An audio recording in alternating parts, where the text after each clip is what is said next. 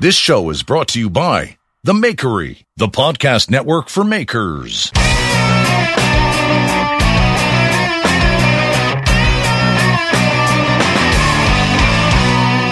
right, you ready?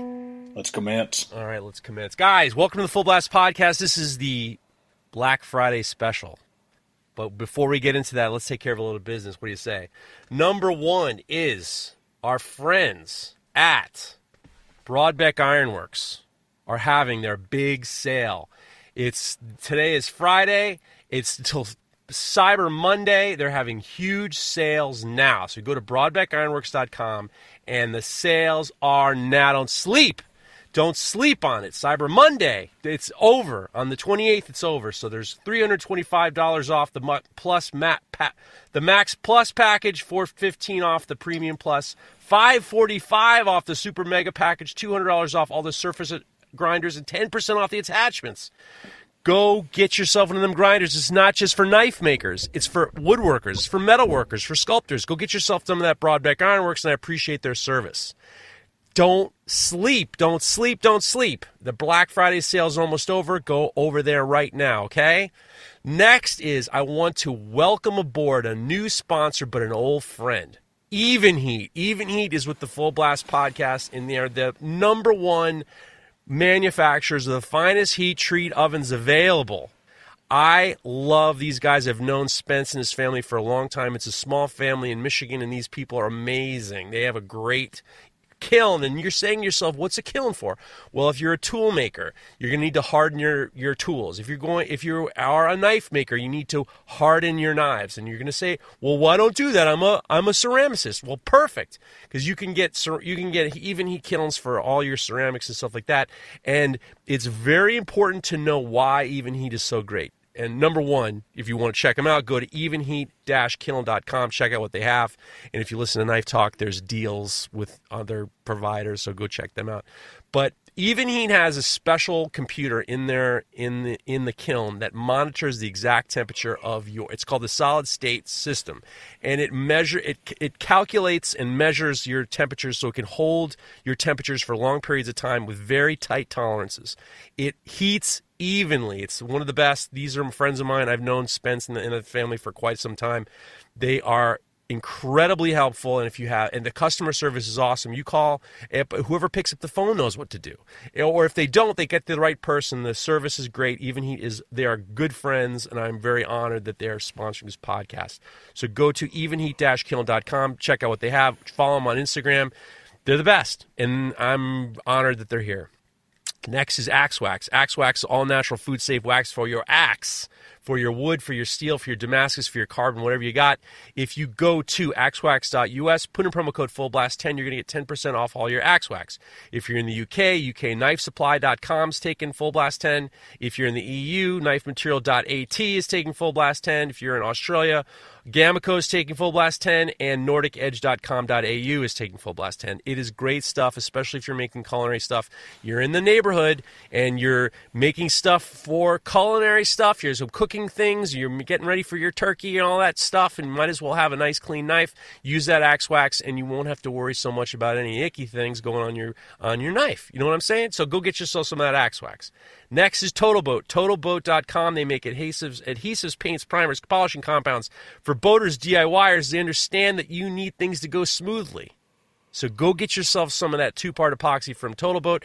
Guys like Keith Deason, Keith Johnson, Derek from Malden, uh, Keith Mitchell, Jimmy DeResta. He's doing weird stuff with his Total Boat. He's fi- he found mummified uh, groundhogs, and he made like a cast of this mummified. It's like the it's like the, it'll be ready for in the apocalypse and down the line when ev- everyone's evolved and we're looking for weird things. They're gonna find this block of a weird mummified dead groundhog stuck in that total boat, and the total boat's preserved it per- perfectly for generations to come. So go get yourself some of that total boat and take all your dead animals and stuff them in there in that two part epoxy. It's gonna be great. I'm just kidding, obviously but Jimmy isn't. You get yourself some of that UV cure as well. That stuff is my favorite stuff. If little cracks in your in your in your knife handle, your wood or something like that, you put a little bit on there, hit it with the hit it with the UV light, bingo bango bongo. you got a nice filler. Okay, so if it's good enough for all those guys, it's good enough for me. And if you go to totalboat.com, put in the promo code FullBlast10, you're going to get 10% off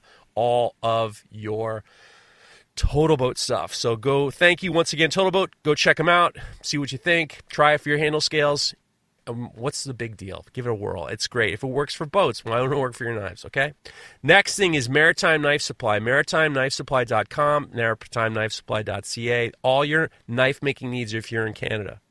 And if you're in the United States, belts, abrasives, steels, kilns, forges, presses, heat treating ovens, all that stuff. And they have axe wax. They have they have brooches. Every time I mention something that they might not have, I get a message from from uh, Lawrence saying I have it steels, all sorts of different types of steels. He's got it all. And if you go to Maritime Knife Supply, check out what they have. And if you're in, in Canada and you're hoping, you know, I really could, I really would love a Brodbeck Ironworks grinder. He is the the Maritime Knife Supply is the distributor in Canada for all of Brodbeck. It's brand new. It's fantastic. He's taking care of all these things, and he's a knife maker. He's also has a um, he started a scholarship that you better hurry up on.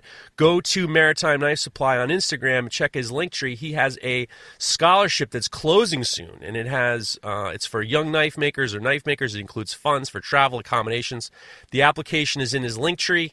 Go check it out. If the, you want to go to the New England School of Metalwork and you don't have the dough, maybe this application's right for you. So go check it out. Maritime Knife Supply is doing great stuff. And if you're in the United States and you're thinking, what do I want to buy from Canada for? It's the same. It's, I mean, the, the shipping's the same. I don't know how he does it, but he does it. And it's great. And they're definitely, he's a great guy and uh, working for the knife making community. And that's great for me. Okay, listen. This is the third annual Black Friday special. Usually it's with um, my friend Ben Snur and Jonathan Porter. But Jonathan Porter is having connecting issues, and it was nothing but trouble, and he is bowing out, and we're going to have him back again. But Ben Snur's here. Ben, how are you? Honestly, I'm a little bit itchy. Why are you itchy? Oh, sawdust. sawdust? Yeah, you know, don't ask. well, it's sawdust. You can't, I mean, I would imagine it's for like all your woodwork. I mean, are you does Black Friday is this is coming out on Black Friday, the day after Thanksgiving. It's like the biggest sales thing of all time. Do you get in the Christmas holiday Black Friday mood? Is this something that affects you at all? Absolutely not. I envy you. I you know, there isn't really a Black Friday special on hammers. And I am definitely not going to go out in public and brave the crowds and try to shop. This this the Black Friday thing has always been very interesting to me because the more and more we meet other makers, the more and more they're kind of going in between either being an artisan or selling stuff for people for Christmas or selling stuff for whatever. There's this feeling of need to to be able to be in their minds. I don't know what it is to the to the buyer to be competitive with like Target and it's exhausting. I it sounds exhausting. And here's what's interesting. So we don't do. I mean, I can't afford to to take. And I wish Jonathan was here because he's very very astute in the business of knife making. Oh, yeah. He's just really like actually, if it when it comes to the two people I talk to the most in terms of business and I respect, Tomer Botner and Jonathan Porter are like my go-to guys because they're very analytical in regards to what they do and what they can do and what they can't do, and I really respect their opinion. And Jonathan is very good at like not trying to take too many custom orders, having stuff on stock, and addressing the need. The, there's two things with the artisans. It's the artisan knife maker or artisan maker. There's two things. One is you you you understand that the now is the time where people want to give gifts, special gifts. Yeah. And you you want to be able to not leave money on the table, but at the same time it's like you cannot just be giving money. You can't give discounts all the time. Yeah, i'm trying to think it. I don't know. It's it's I don't have a variety enough of a product and being a one man operation, like it just, I'd, I'd like to give discounts at times, but it's just not practical for me to do it because I can't make the process take any less time or the materials cost any less, and and I I just can't do it. But there's a lot of people who who feel a lot of makers who do feel, and I'm not I'm not saying it's good or bad. It's like Yeah. I, I'm impressed with guys like here's a good example. Uh, Quintin Middleton is another one of these great minds in knife making, and he understands that it's a business, and part of being a business is being able to give discounts. So like he'll give a Black Friday discount, which he can afford to do. He's figured out a way to do it, and he can do Yeah. it. And there are other people who can do it today, actually. And the really reason why I write it is because like we're this is the first time in Fader Knives that we've actually been able to have inventory. Like I just did an inventory count of knives that have to go out that are custom orders and knives that are out, you know, available. And when I counted everything out, I mean, we have subtracting subtracting the um, custom orders. I have 110 knives available. That's I've never had that before. Is that a little bit frightening? It's frightening. It's super frightening. And it's well, the frightening part is the fact that we have we still have to they all have to have edges and we have to finish the, the you know the finish and stuff like that. Usually what we do is we I, the edges are the right before shipping day and but at the same time it's like this is the first time we've been able to have, you know, Black Friday comes along, we're able to have product ready to ship. Yeah. And then it's like cuz you don't want to leave money on the table, you know, if you're a business. Yeah. But at the same time, it's just like, will my customers, are my customers looking for 10% off a $500 knife or a $300 knife? I'm not 100% sure that's going to make or break the deal, the deal or not. You know what? I think it will. People love to get a bargain. And it doesn't matter what the bargain is, uh, how much of a bargain, or what it's on. Just feeling like they're getting one over on somebody is enough. Well, it's interesting that you say that because today I ended up doing this quick. It was Monday morning, and I was just I just did an inventory, and I'm just going over. You know, between now and Christmas, it's going to be mayhem. It's going to be mayhem, and I'm grateful for the podcasts because the podcasts are money generating. So I'm not like wasting my time. I'm not. This is not. This is like full blast and knife talk help payroll and that to me is like a valuable part of the business that allows me to not have to be able to talk to friends like you and to be able to talk to listeners and to be able to keep people company and it's not physically demanding you know Well, and and uh, just have like you know be monetarily compensated to for taking a break. Well, it's. I mean, the the the, the honesty of it is it goes into the business because Yeah. like I can't. You know, I I'm an employee of Fader Knives, so I everything come everything everything I do comes in. I have a salary. I don't do bonuses. I don't do any of that shit for me. I don't. I everything gets reinvested in this business because I want it to go. But I felt the need to write. I did a Instagram story and I was just like, let's just do one take and see what happens. And I basically said, I know what you're. And I wrote, I said to him, I said, looked in the camera, I'm like, I know what you're thinking. Another night, another Black Friday thing. I can't do Black Friday because I'm a small business, and sometimes small businesses can't afford to do Black Friday, Yeah. and that's just the way it is. What I'm here to say is, I'm going to have inventory. And I'm not going to beat your brakes off and try to like hustle you and hockey and China and f- do all this stuff and and you know it's going to be you know when Christmas time comes around I will have stuff for you to buy and it was like and I thought, eh, just put it up there. I haven't done anything in a while. I might as well. And I had eye bags, and I was looking not the greatest of all time. I what I was not surprised. What I was what I was not prepared for was how many people reached out to me thanking me.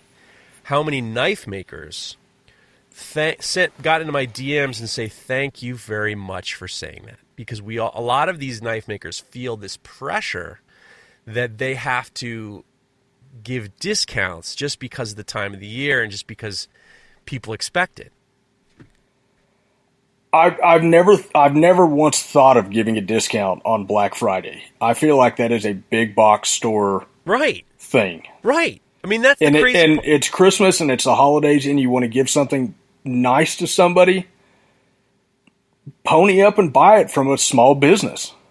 there's in the knife making community there's something very interesting there are people who i mean i fall into i would rather my knives be less expensive because I want people to have my knives. That's Yeah. probably also one of the reasons why I stick to doing like a lot of stainless steel, easy stuff. I try to make everything easy and I try to bring the price down. But as we're growing as a business and now we have I have employees, you know, you can't just bargain basement everything, especially if I'm not having stuff made elsewhere. Like I'm doing the only thing I have done out of the shop is I have knives water jet cut, and it's just because it's just I can't the labor of cutting out the knives for me is unpay, you know.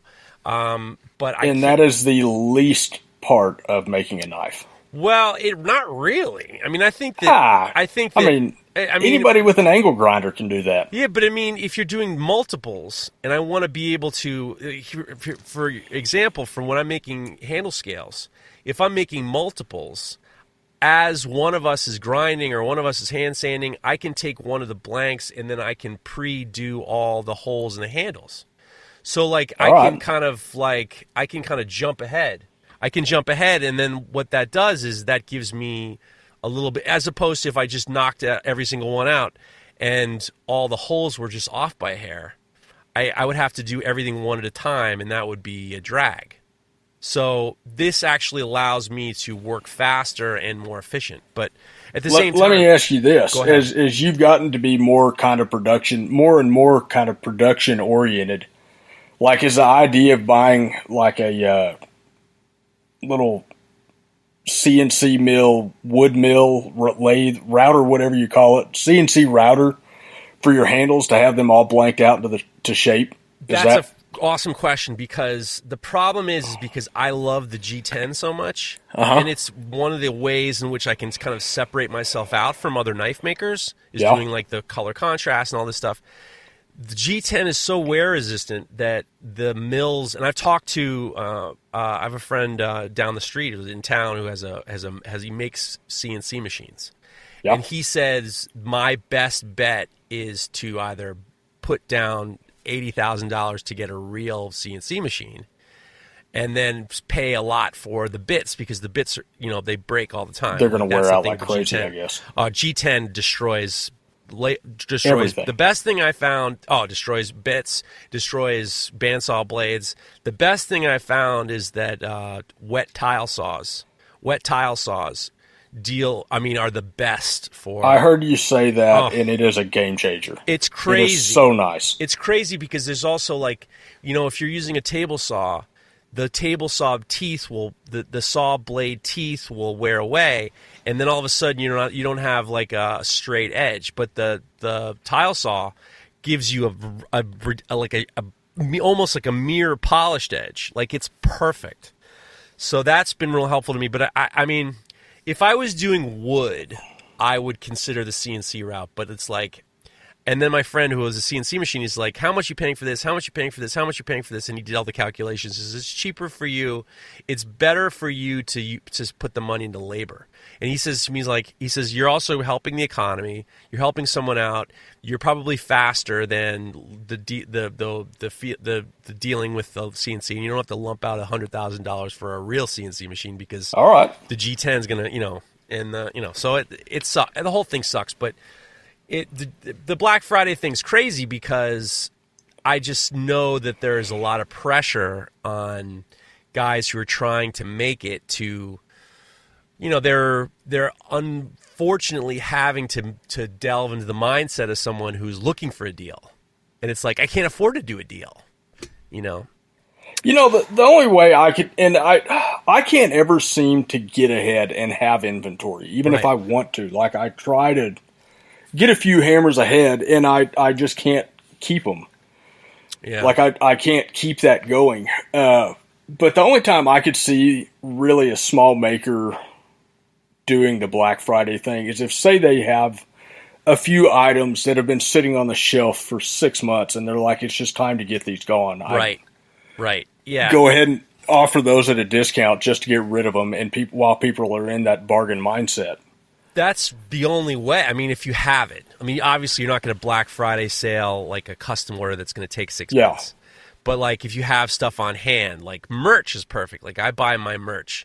the Oh, yeah, I can is, see that. I don't buy I don't buy enough merch that I can get rid of it. Like I have, I mean, I don't have as much merch that's just sitting around. Like I buy it as I as I need it, and I have like good numbers. I just and the other thing is, is you don't make any money off. I mean, merch is like this is the biggest sucker move of all time. I mean, sell, if you're in the merch business.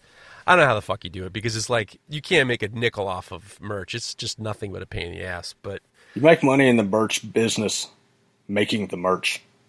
Yeah, yeah, that's that's the only way to go. But you know, the Black Friday is one of those things, and I'm, and I'm really sorry that Jonathan isn't here because Yeah. like I would really be interested in his opinion on it all. But yeah, it's tough. It's tough. But I what I what like I said, I was really surprised at how many people reached out saying thank you for saying, you know, I know that it's Black Friday, but I ain't gonna, I can't do it. You know, and I'm not And gonna you shouldn't have to. but the but if one of the interesting things about the maker community now with social media is they're they're trying to they're trying to break into the the the normal uh, society's idea of being able to buy something from an artisan you know?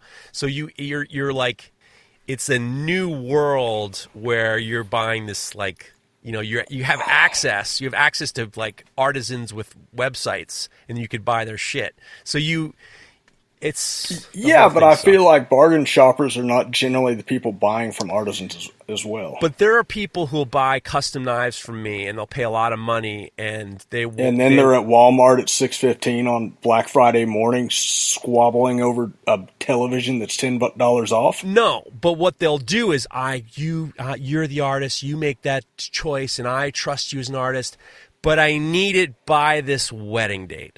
you know, it's Yeah. like that's the that's the ones that I get. It's it's always just like, "Oh, you're the artist and I know." I got a guy right now who you're the artist, you're the artist, you tell me, but like when is it when are you are you sending it and is it done yet? It's like you still don't have there's still this disconnect in terms of like you know, is it a business or is it an artisan or how are you being viewed? I mean, at the price that we're selling our knives for. I mean, look, I mean, there are other companies. I mean, uh, Brodbeck does Brodbeck Ironworks does these Black Friday sales, and you know they're making to order too. So there's like a lead time and everything like that. But they feel the need to c- c- you know compete with that kind of stuff too. Uh, you know, the people that are not willing to wait on a custom item either are uneducated in the way custom things are built, and the Right. I, the the fact that the person building this has most likely got a list ahead of them. Right. And you know, it's your list. You can put anybody to the top if you want. Right. So if they if you tell them, "All right, look, I'm going to put you to the top of the list. It's going to be $200 more because you're making me screw everyone else behind you." And if they want to do that, fine. And if not, you know, you got to wait your turn. These things take time. Every every person in front of you on the list deserves as much of my time as you do. So you're just going to have to wait. I Is the way I feel about I, it. I agree with you. I generally don't like. I'm not firm with my customers. I just try to like. I just you know I got a guy now who is like rattling our cage and driving poor Allison crazy, and I'm I'm just like, let's just get a get him out of it, get our get him out of our hair. It's not a big deal. I'll just I'll take care of him. I At least you got an Allison to deal with it. well, she's from Philly, so she only has so much, uh, you know, so much. Uh, she can only handle so much. But, you know, I we in the restaurant business, you call it referred to as stroking someone because, like, if like a chef comes in the restaurant, you give him the white glove service, you take care of him and stuff like that. And you, you know, I because I came from that, I like that. I mean, that whole mentality and stuff like that. But I would imagine for you is maybe you'll get a DM from a wife of someone who knows you and say, "You, my husband or my boyfriend is a huge fan of your hammers, and I would love to have one surprise him with one of your hammers for Christmas." And it's like Yeah, we could probably work something we out. could probably work something out. So that's the whole wiggle room in regards to hitting those deadlines. I know there's some people who are like adamant against it, but at the same time, it's like I kind of want to fucking, I kind of want to make this dude fucking, I want to make this guy happy. You Yeah. know? you know, but it's tough.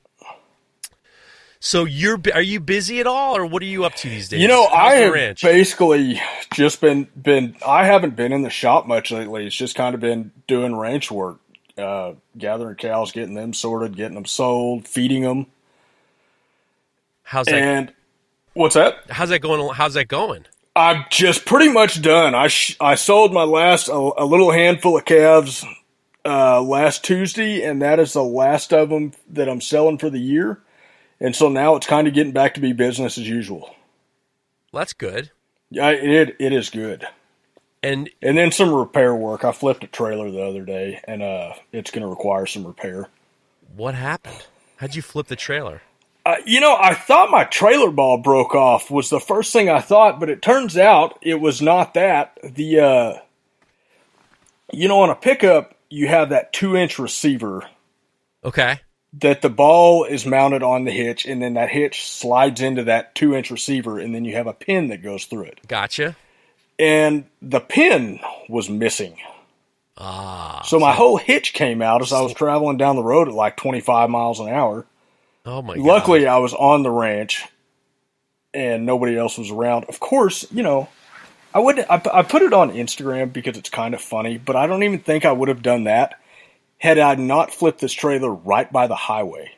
So anybody driving down going south past the ranch got to see this trailer upside down. And you know, that's just kind of embarrassing. I would imagine that's like. It's a small town. Is Did you see that dumb son of a bitch flipped his trailer over? Does that happen a lot?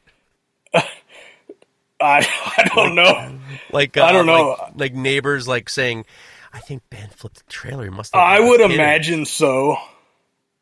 I would imagine, you know, it's not going to make the newspaper or anything, but the neighbors are Can going you to talk imagine? about it. Can you imagine? I, and speaking of which, we got tons of uh, I got tons of weird stories. You know, I this episode was going to be with Jonathan. Yeah, and we do usually do cowboy talk Yeah. on Black Friday, but I thought we would do like New York talk. And I was looking at all these stories, and I, that would be, I, you know what? Frankly, so if so I could totally see somebody videoing you driving along, the trailer slipping out, flipping over, and then that is a story in your local paper. Because I would have so- loved to have seen it. it but pretty- unfortunately, I can't see out of the back of that truck other than the side view mirrors. And I was just traveling along and I felt like just heard this weird crash. I had my window down and then I slowed down and I was like, the truck is slowing down easier than it should because I had a bunch of weight on the trailer. And, uh, yeah, so I didn't actually get to see it happen, which is kind of of a bummer. How long did it take before you? Re- how far away were you before when you realized? That Oh, it was going- pretty much immediately. Okay. Just because I, I heard it. okay. Mm. That must have been a total like drag. Was it a big yeah, it, fix it just completely fucks your whole day. does it. Oh yeah, I mean this happened in the like pretty well first thing in the morning. It, it took me a while to get stuff situated, get the trailer filled up because I was going to fill deer feeders, and so I had you know something like seven thousand pounds of feed in this trailer that's really top heavy. And then yeah, it took me pretty much the rest of the day to get everything lined up and get it flipped back over and hidden in the barn out of eyesight from anyone. Ugh, what a pain in the ass. Yeah. Well, today was going to be uh, today was going to be uh, New York stories because I thought I figured you you and Jonathan had to you should learn I'm cu- about I'm curious about the city life. Well, this here, but here's the fun. So I'm looking up like usually what, I- what I'll do in the search engine when I'm doing these you know funny stories is I'll look up like weird news, and then I'll do weird news Florida, weird news Texas, and it's usually all these newspapers. And next week I'm going to have a friend of mine on who's a, a reporter, uh, journalist, and I'm going to just berate the journalism and in general how it's done now because it's all the same. I mean these they're all the fucking same. All these they all use the same stuff. But when I looked it up it was all New York Post stories that were about. It was from the New York Post, but it was weird stories that happened around. So we have some weird stories, but we also have some Black Friday news. Um, All right. and I'd love to. I'd love to talk to you about some Black Friday news. So this this art this first article comes from. It's basically a list of stories, and it's from People Magazine. It's the most insane Black Friday stories ever, from 15 retail workers who are still scarred. Okay. So, as we know, as Ben had uh, alluded to, and I don't think it's as much anymore as it used to be. Black Friday used to be a thing. Like I know that my aunt and her daughters used to like wake up at two o'clock in the morning, Yeah, they camp outside of Walmart. camp outside of or Bloomingdale's or you know Target or all these places, and they would get these sales. I can't imagine these sales being that great, but nowadays I don't think as many people do it as they used to. I think it used to you be know, much I, bigger. I think the deals were there was like I said the TV and it wouldn't be ten dollars off. It'd be like this great like a fifty percent off deal on a TV. Right. But there might only be one television. Right, right, and then there, the, the, you see- you see videos of people storming through the the the, the And doors. I mean just having fist fights. I'm under the impression that the idea behind the name of Black Friday is it's this is the time where you the stores go into the black. Like they depend on this particular time in order to go into the black for the year. Um, that's what it calls the Black Friday. Uh, so I this, thought it was like the plague. uh, it should. It might as well be. I mean, that's really what it's like. I mean, you see these videos of people like busting through glass windows to get, you know, the, the last whatchamacallit. And, and fucking Schwarzenegger made that movie about like getting that toy for the kid, and everyone's losing their minds. Oh yeah, yeah. So here's one story. A, a guy, a guy says, "I saw an elderly woman steal an ice cream maker out of a man's wheelchair in the electric cart." So an elderly woman stole an ice cream maker out of a man in a wheelchair's electric cart. Uh, you know, some people really like ice cream. Has anyone ever taken anything out of your cart? I don't know what I would do if that ever happened. I would lose. I'd lose my fucking shit. would you? Because I always Oh, think, I I would just lose it. I'd be dumbfounded for about four seconds, and then I would lose it. I've definitely been in the supermarket and then I've somebody accidentally took my cart instead of theirs, and I'll say, "Excuse me, you have my cart." That happens. No nah, that's an honest reached- accident. No one's ever reached into my cart to take something out. I would imagine that happens. I don't know.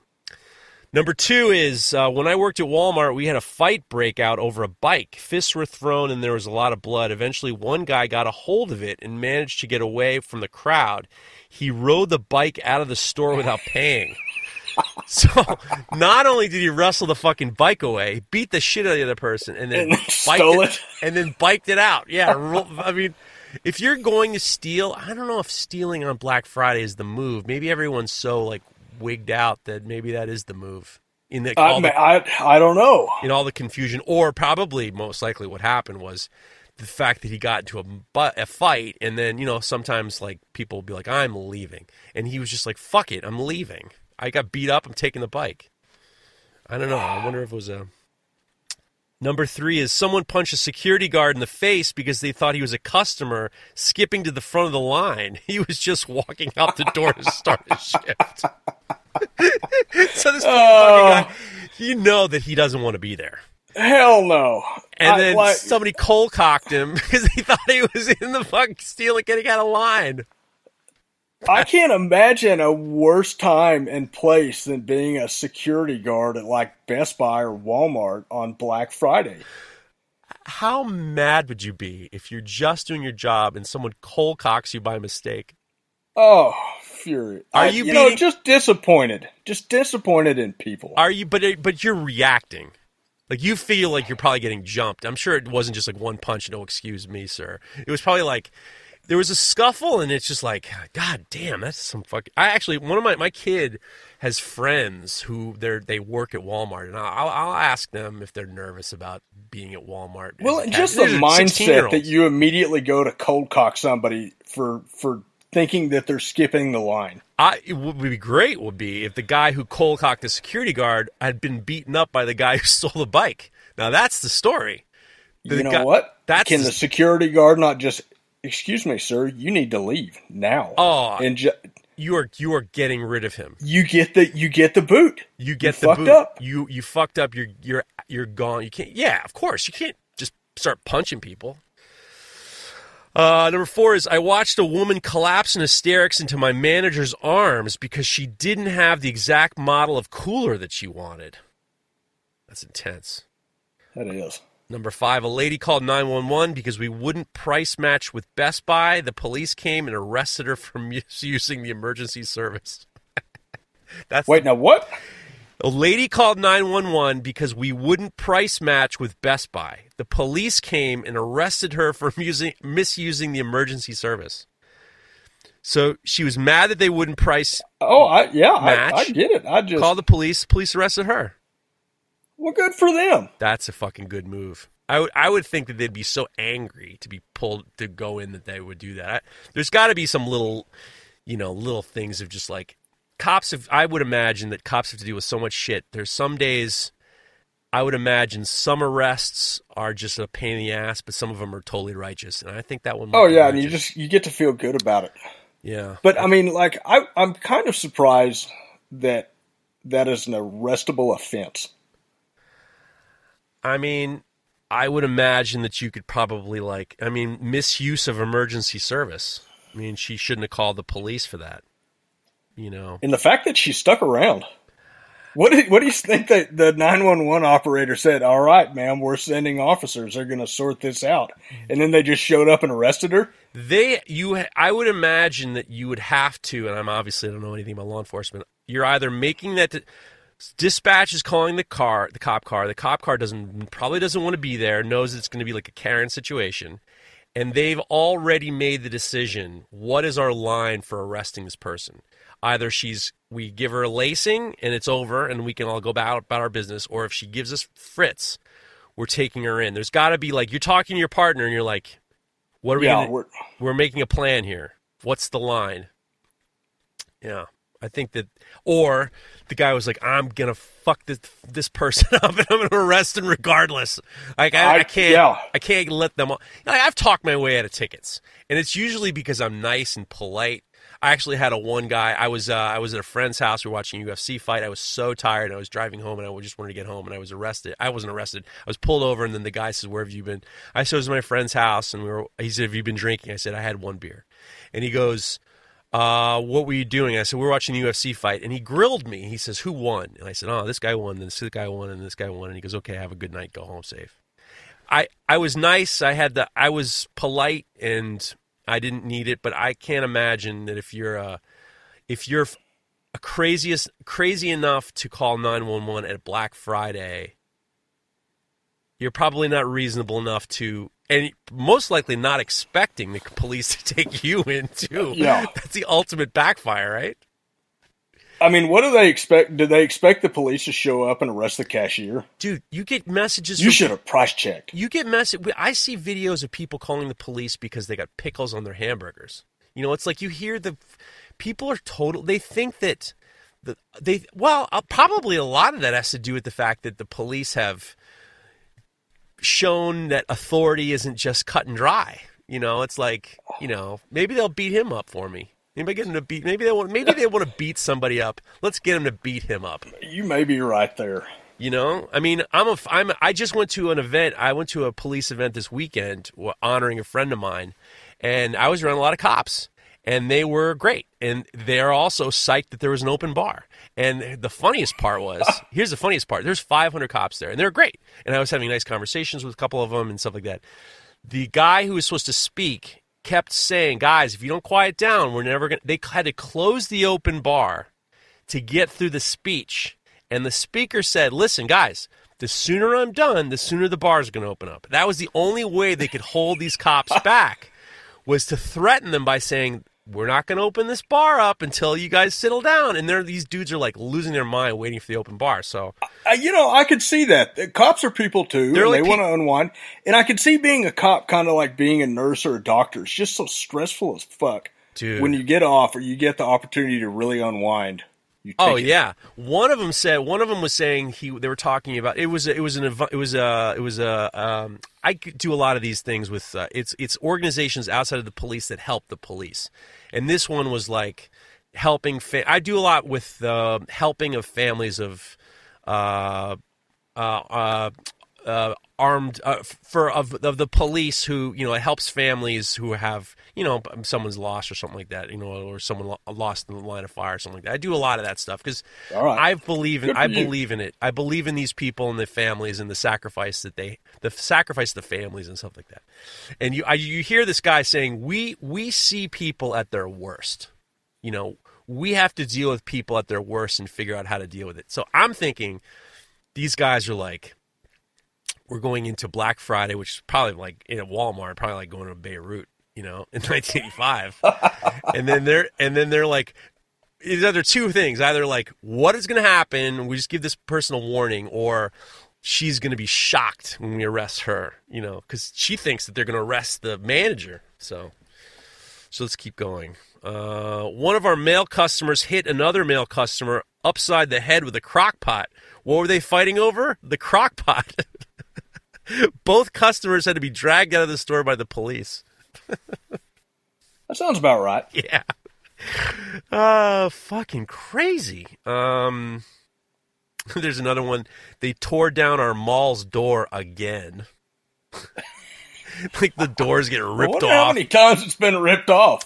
However, I will say this: I once was coming out of a Home Depot, and the and the and the um, automatic door didn't open fast enough, and I bumped it, and it dropped off the hinges real easy. So, I mean, I'm sure they didn't like Wait, you did this? accidentally a couple years ago in front of my kid. My kid was just like, "You dude, dude." She goes, "She goes, dude, you broke the fucking Home Depot." And I was like, "Relax." They, they got the shit to fix it. that don't worry. Yeah, they got the fucking ratchets. They'll fix it themselves. But if she's like, dude, you broke the Home Depot. I was like, relax, relax, kid. Um, here's another one. Uh, there was a sale, one dollar for towels or something. This guy jumped into the towel bin and literally growled at anyone who tried to get a towel. He claimed them all. he wanted towels. Mm, that's Wow. yeah, tense. Beanie babies. They would toss the beanie babies from a bin from a bin on a table. People were vultures after these things. I I was about nine, and an old lady grabbed a cat out of my hand. I stomped on her foot and stole it back. I was so proud. Oh man, the, the Beanie Baby craze was nuts. The Beanie Baby crazy was the craze was fucking nuts, and I remember this guy that worked for my father who was also like really big into pyramid schemes. Like he felt like he never felt like pyramid schemes were ever pyramid schemes, and then he would go from Russian vitamins to to doing something else, and then he'd have these meetings, and he would get people to get involved, and then you know that whole trickle down system, and they'd all fall Yeah. apart. And then every time I would see him, he always had some other you know fucking like I said, I'm not kidding when I said Russian vitamins. He had this whole thing of Russian vitamins. And then one time he says, I got this new investment I want you to know about. I'm like, what is it? And now I'm like 20, 19 or 20. And he goes, Beanie Babies. I said, what? He's like, yeah, they're very collectible and they increase in value. And I'm just looking at him. I mean, this is a fucking dude. This is a dude who works with his hands. He's a mm-hmm. manager of a place. He's a hardworking guy, and he, you know, he knows how to fix tractors and you work on a vineyard and all this stuff. And he was like talking about these Beanie Babies like it was gold. And for a short time, he was right. For a short time, he was right. Yeah. Have you ever seen the picture of there's a man and a wo- woman on their knees in a courtroom, and they're going through a divorce, and they're having to sort through their Beanie Baby collection in the courtroom to decide who gets custody of what Beanie Baby? Oh my god. you know, Ah, I it's great. I think I hate money enough that I'd be like, just get out of my life, just take it all. I don't care. I swear to God, I'm I'm the totally that way. I have all the, these opportunities come my way, and it seems like such a pain in the ass. I'm just like, just fucking take it. Take the fucking beanie babies. Get out of my life. Uh, people had been lined up for at least 10 hours. We had tons of things for sale, and most people were trying to score deals on fancy electronics, except the first person in line. Nope, that person waited all that, that time for a one to buy one of those candles. Buy one, oh, to buy one, get one candles. Oh, That's not very good. Uh, I worked at Black Friday at a children at, at the Children's Place. The Children's Place is a store, and I saw two ladies getting into a physical fight about size 2T jeans. It was the last pair they were there were there, and they were six dollars. Not coincidentally, that was my last retail job. Um, here's another one. I worked in a customer service at a grocery store and once had a customer return a fully eaten rotisserie chicken saying they were bringing it back because it was bloody. One look told me one look told me that uh, with anyone else's eyes that that blood was strawberry jam. My manager my, my my manager still made me issue the refund with a smile because the customer is always right.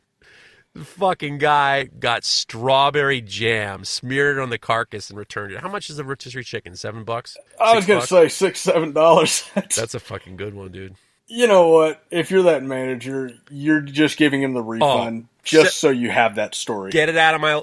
Here you go. Yeah. Here you go. Here you go. No problem. Yeah, I want. I, I've gotten involved being online at a supermarket, and people are doing a fucking scam with checks or a scam with gift cards or something like that, and it's always like, oh my god, I'm never going to get out of here. I, I got to change caught- lanes. Have you ever been caught behind one of those like super coupon people? Oh yeah, who d- is demanding of? Well, there's there's the same person that's demanding of the deals, demanding to get the customers, and they're the same person that they're demanding at the post office. I Actually- see that. The post office this past week, a guy came in sending a package to Germany, but the, the address wasn't correct. Like there wasn't like a postal code or wasn't something like that. And my the woman that I deal with just said, "Sir, that you don't have. I'm I'm I'm putting in this address and you're not giving me all the information." He goes, "Well, I do it every year. Oh, I do it every year, just like this." And she, and she says, "Moch, you understand. I understand that you do it every year, but I need a specific postal code." Look, I do this every year like this, just like this. And he doesn't realize that the line is getting longer, and he's not understanding that it has nothing to do with with the world. It is the deal with she needs something from him that he refuses to Yeah. give, and then all of a sudden, and it's just like it was like I just wanted to turn to him like, bro, she's trying to help you, and so she ended up And turning. she can't just take it and She say, okay. She can, and what she said was, "Okay, I'll take it, but when it comes back, I'll you you will know why." And then he All right. says, "Great, you're taking it," as in like, "Okay, that means it's going to be there." Yeah. And I wanted to turn to this guy. I'm like, "Motherfucker, this thing going to Germany that you're going to pay a hundred bucks for is coming back, and it's going to come back kicked or something."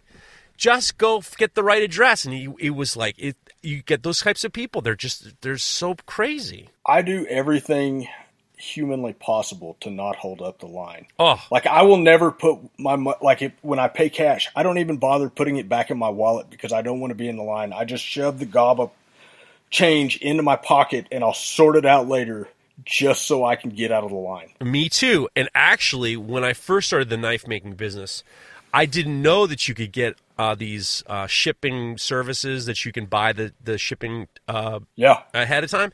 So I would show up. I would bring donuts. I the, my whole thing for years is bring bring donuts to the fucking post office because they you know it, ultimately you know they don't want to deal with this shit anyway. No one no one treats postal people nice. But I would bring like twenty five at a time and I'd be like, oh my god, they got to fill this out completely. So finally, and they were just like, oh Jesus Christ. So they finally, I got the the shipping label services and then i would come in with like i would be whistling a happy tune because i'd have a cart of stuff and then you know and people would be like oh no we gotta wait for him i'm like they're all done don't worry about it You drop it off, they're paid for. yeah it's the They best scan them in. it's the best you're done. oh yeah but i'm just like you i don't want to be a wait like if there's a problem i i, I don't no small talk no fucking around I, because i, I don't want to be talk on my phone in line. Here it is. I, I, I Yeah. give whoever's in front of me, like before COVID, six foot of distance minimum before COVID. After COVID, I'll give them ten feet, and I want somebody behind me. Give me, give me some, give me some space. I don't need you. You know, I don't need to feel your breath on my neck. Back off. There is definitely there should be an express lane at the at the at the post office and a, do you do the uh, do, I don't know if you have it do you have the self checkout at the supermarket? Uh, no, not here in town. I don't. There's the self checkout is great. Uh, they have a self checkout at Home Depot, which is great, and they have a self checkout at the supermarket. The problem is it isn't figured out yet. So like a lot of times you scan the thing at the supermarket, you put it in a bag, and then there'll be a problem. Like, well, you didn't put it in the bag. Well, yes, I did put it in the bag. And then there's like this like alarm button that calls the assistant. The assistant comes over. Or if there's one assistant to six different lane, you know, six different machines, it's like a problem, and you just feel I, like I don't like using self checkout. there's because I'm not an employee of the store checking I- myself out. I would rather somebody check me out. I am completely with you, and the self checkout thing is fascinating because it has cost jobs. Like it, Yeah. it does cost jobs. And we, at the supermarket, we don't do the self checkout because it's just number one, it takes too long. But number two is, I do agree that it does. It does. It was great for COVID, but at the same time, it was like it does. And to the point now where there are no, if you go anywhere in New York, New Jersey, New York, and New Jersey, there are no toll booth operators anymore. Like zero. Like they don't even have. In some places, they've taken the whole toll booth out, and then not just have be E-ZPass, but they'll have a bar with like uh, whatever sensors, and Yeah. the, those sensors will scan if you have the E-ZPass or whatever your pass, or they'll just fucking scan your your license plate and bill you. Isn't it the best whenever you got to go through tolls, whenever you have a brand new car and you got dealer plates on there It's and you can just run all the passes? I you know what I've never we've gone through these pl- things without any kind of things. I, I don't know if because we do have an E-ZPass, I do have an E-ZPass account. I don't know if they just bill the E-ZPass account or I've never gotten a bill. I've never gotten a bill for the only time I ever got a bill was I was helping my mother years ago parking her car. She would park her car at my place, and then all of a sudden she calls me up and she starts screaming and hollering. And I can't believe you would go through a stop sign. I can't believe it. I can't believe it. What are you talking about, mom? And she goes, "No, I got this bill from the state, and you went through the stop sign, and I got the bill." I looked at the fucking, and then it had a picture of my mother's car, and it was going. Through, it was it was her. It was her. So it was she had done it. She had run through the red light, and I'm like, I was never anywhere near this place. It was you, and then you call me to blame me.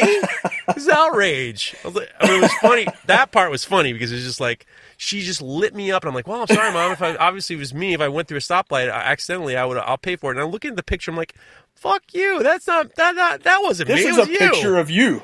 Yeah, it was great. It was like she, oh, she's like, oh, and she didn't apologize. She's like, oh, I don't know, huh? That's weird. I thought it was, thought it was you. Good old mom. Good old mom. All right, number 14. My first Black Friday, I was working in a Walmart. I was assigned to be one of the employees that had to cut open the packages that contained our merchandise. As I readied the box cutter, I got shoved by a customer and I fell right on it and sliced my hand open. Do you ever do uh you ever do uh uh, uh yard sales or anything like that? Yeah. Did what, what what were your I mean, did you ever have yard sales? Uh, my folks, we'd get together. We had some day, you know, we lived outside of town. Uh, and so they had some neighbors in town. We'd kind of get together and have like a three or four families do a yard sale. Yeah. They're the worst. My sister had it lives in the North Fork of Long Island, which is like yard sale capital of New York. And the yard sales are so heavily picked over and they're like professional yard sale goers. Yeah. and we used to have a she used to have a yard sale the family would bring stuff up and i just remember the people would be at five o'clock in the morning they'd be peering over the over the gate saying i want that i get that i want that i get that what's under there we're like i haven't even woken up yet they're screaming and hollering and this one woman my, my wife put together like a box of like here 20 you know 25 cents for anything in this in this bucket and this woman came up to my wife and says, I'll take this. She grabs something out of the 25 cent bin and she goes, I'll take this, but for 15 cents. And my wife was like, okay, fine. And, I, and then I, I overheard it and I go, no, she can pay the fucking 25 cents. She can said- pay the I quarter. you can pay the quarter. Not some, we're not doing this today. We're not, and I, she just looked at me mortified. I was just like, we're not doing this. You pay her the 25 cents or fucking leave it in the bucket. You fucking wacko. Uh, that kind of reminds me of sort of like in it. It estate sales are the same way. Like Yeah. people will line up, and I got kind of a funny estate sales story for you. Do it. So for years, I had been on the anvil hunt, and I had found one anvil. I, I bought it. It was cheap. It was a Peter Wright. It was beat to shit. So I was living out here at the ranch, and I was still looking for like you know a bigger, better anvil, better than you know my 125 pound beat to shit Peter Wright. right. And so I got this flyer in the mailbox for an estate sale in Amarillo, and on the flyer it said 400 pound anvil. And I was like, this Wow. is it. Yeah. This is my time. And I called the estate company, and they were like, "Yeah, here's here's the time and the place, and it's a beautiful anvil. It's in really good condition." And so I talked to my dad, and I was like, "We're going for this fucking anvil. Like, what time in the morning do you think we ought to be there?" And we, you know, it started at like, well, we could probably be there by seven. No, we probably need to be there by five. And we just worked ourselves up into a fucking lather where we decided we're spending the night. We're going to sleep in the truck or hang out in the truck. We're getting this 400 pound anvil. And it was cheap too. It was like $400. Question Was there a, was there a, a potential that it would get stolen out from under you? I, I, you know, I assume other people were going to be there would want that anvil too because we're in a pretty anvil poor area, right? So the the opportunity for a big anvil in Amarillo doesn't come come along very often. Okay. So we, like I said, we just worked ourselves up. We're going to go. We're going to piss in bottles, whatever. We're going to camp out in front of this house. So we do it. My dad and I hang out. We have a pretty good night. We watch some movies on an iPad, and it, it was pretty fun. I don't know, at like five o'clock, we get our lawn chairs out, and we go sit on the porch and wait. And we're the first in line, and pretty soon, I mean, pretty shortly after we sat down, some other people start, other men started showing up and everybody was there for that anvil. There's like seven of them, and so I'm the first one in there. I look at it, and it is an absolutely destroyed cast iron bridge anvil. So what did you say? Fuck. kind, oh. kind of my go-to word. And yeah, it was. So that was my my camp out. Be there early story, garage sale, whatever. The, the anvil thing is such a racket. And I've talked to Andrew Alexander a pile of times. Oh yeah. It is such a racket because the people selling them never know what they have unless they're guys who fucking forge. You know, that's not really true anymore though, because people get on eBay, Facebook, like people it, the information is out there, so everybody researches everything before they sell it unless you stumble across that one deal and it's like some old people or somebody that just wants it out of their way and are willing to part with it cheap. But now it's the opposite is everybody's got these just beat to shit anvils and they think they're worth a thousand dollars for a sixty five pound anvil Right. that's had the horn broken off and has no edges. Right. But yeah, it's it's that whole market is crazy, but that that was a pretty big disappointment. I had uh, back in the day, my sister did back in really back in I would say the 90s when eBay started. My sister had a bookstore, but she made a ton of money selling books on eBay when eBay first started. 90s, 2000s, 2000s. She started doing basically her their bookstore but like on uh, you know virtually and the, on eBay they had incredible sale. I mean, they did like forty thousand dollars in business one year just doing on eBay. It was like, oh, then- I could see that. oh, and it was like huge. And she was just like, I don't have to go anywhere. This was like the early stages of. I must have been. It must have been the late '90s, early 2000s, and it was just like this was the beginning stages of. I don't have to have a store to have a business. So she, she, I mean, she really spent a lot of time doing eBay books, and she got a good reputation. It was connected to her her her bookstore, and it was like solid business without having to go. She didn't have to leave her fucking house. She was like, "This is the dream come true." and she convinced me that I should start selling stuff on eBay. So I have a pile of comic books. I still have tons and tons of comic books that, you know, some of them I want to, I have a lot that I want to keep just because I'm like, I just don't really want to do it. And then I started selling them on eBay because I was just like, ah, I could use some extra money and get rid of these comics. So I started selling a lot of X Men comics, and I had a lot of the original Wolverine comics, and I sold Wolverine number one. And I remember trying to figure out what condition that they were in. And I would take pictures of the comic books, and then I would look to see if the edges were, you know, the edges were nice, and there weren't any like dog-eared, you know, pictures and stuff like that. And I, re- I felt like uh, what I want to do is I want to represent the the condition of these as well as possible. And everything was always when I bought comics, I would read them and then I put them in the plastic sleeves and, and the boards, and I would store them in the, the darkness. And they weren't none of them were fucked up, none of them were in mint condition, but they I was selling them as good condition, and they were. I sold this Wolverine comic to a guy, and I know that it was in good condition. I know that there weren't any problems. And then I got a message back after he bought it. It was like a good one. It was like a like under number ten. It was like it was like a really good issue. It was like a real Did good. it have number. strawberry jelly on it? It no straw. It was fucking crispy. It was good. And then, and I don't think I made much. I think I made probably like seventeen dollars or something like that. It wasn't just like wasn't earth shattering or by any means, Yeah. or maybe it was like closer to thirty bucks. I'm not 100 percent sure. I had this message from this guy saying, "You didn't, you know, you sold this c- comic in different condition that you said, and I want my money back." I said, "Okay, no problem. I, I, I'm sorry." Send it back to me. I'll no, I'll refund you. And you said, and this is I was like, you know, twenty, and I was just like, I don't want a problem. So I Yeah. said, I'll refund you the money. Send it back to me.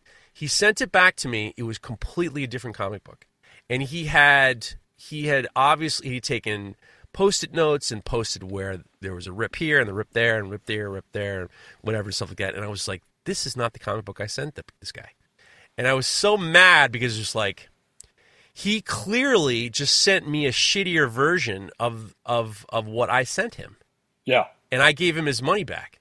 Fuck this eBay altogether. I'm not doing this shit anymore.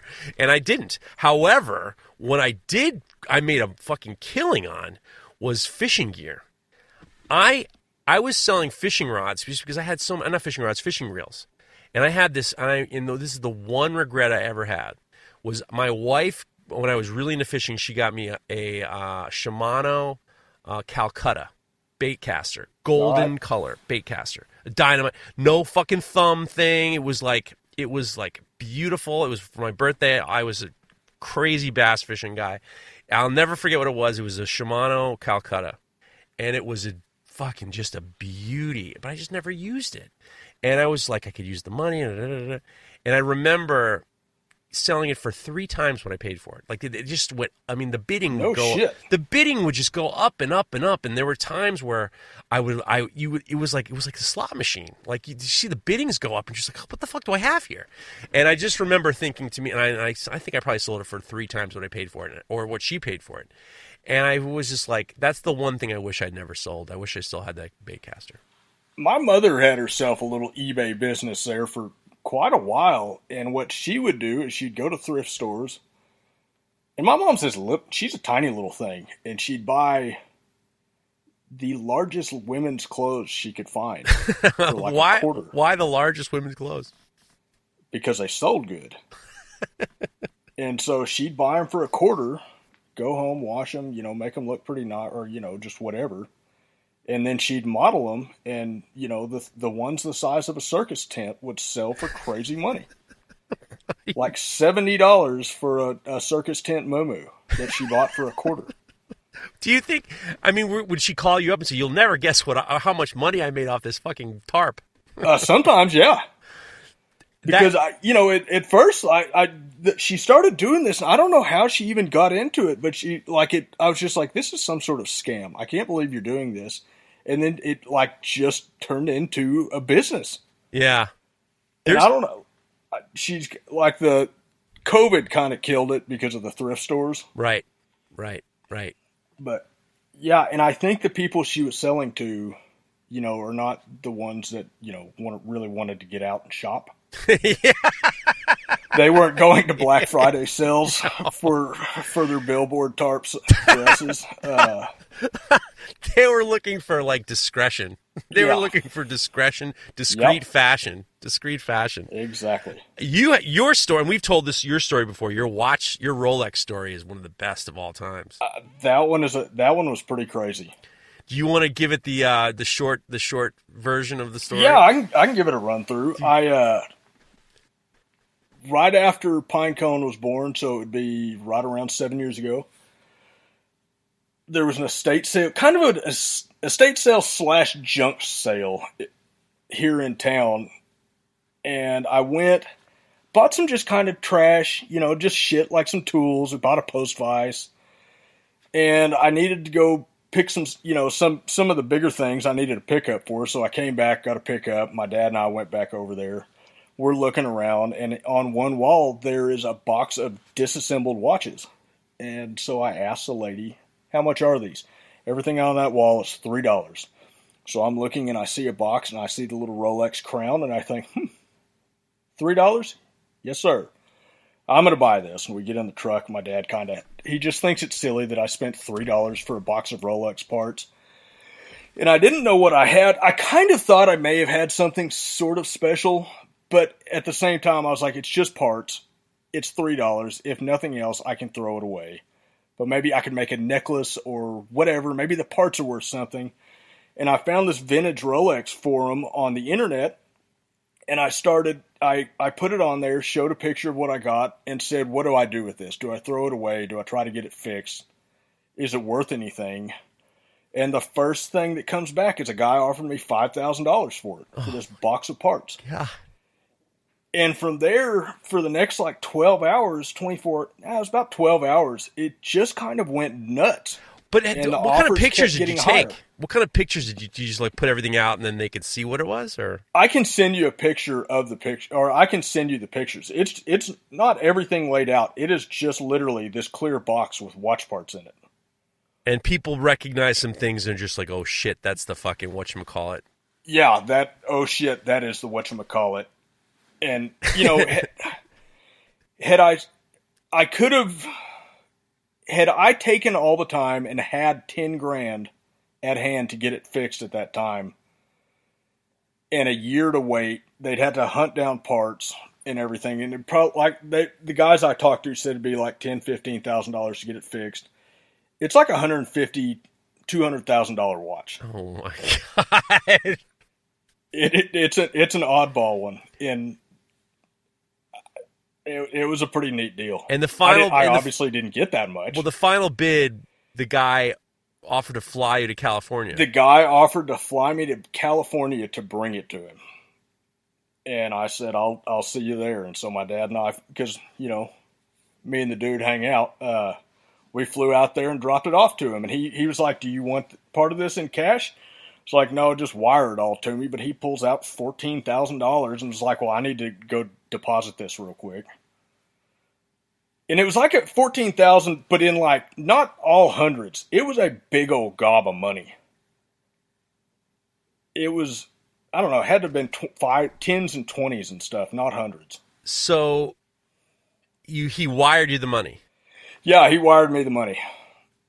And the funny thing is, I had just gotten paid this kind of crazy amount for a box of watch parts, and the bank had shut down my credit card and my debit card. So we're out there, and I can't even spend any money on dinner because the bank had shut my card down for suspicious activity of me going to California.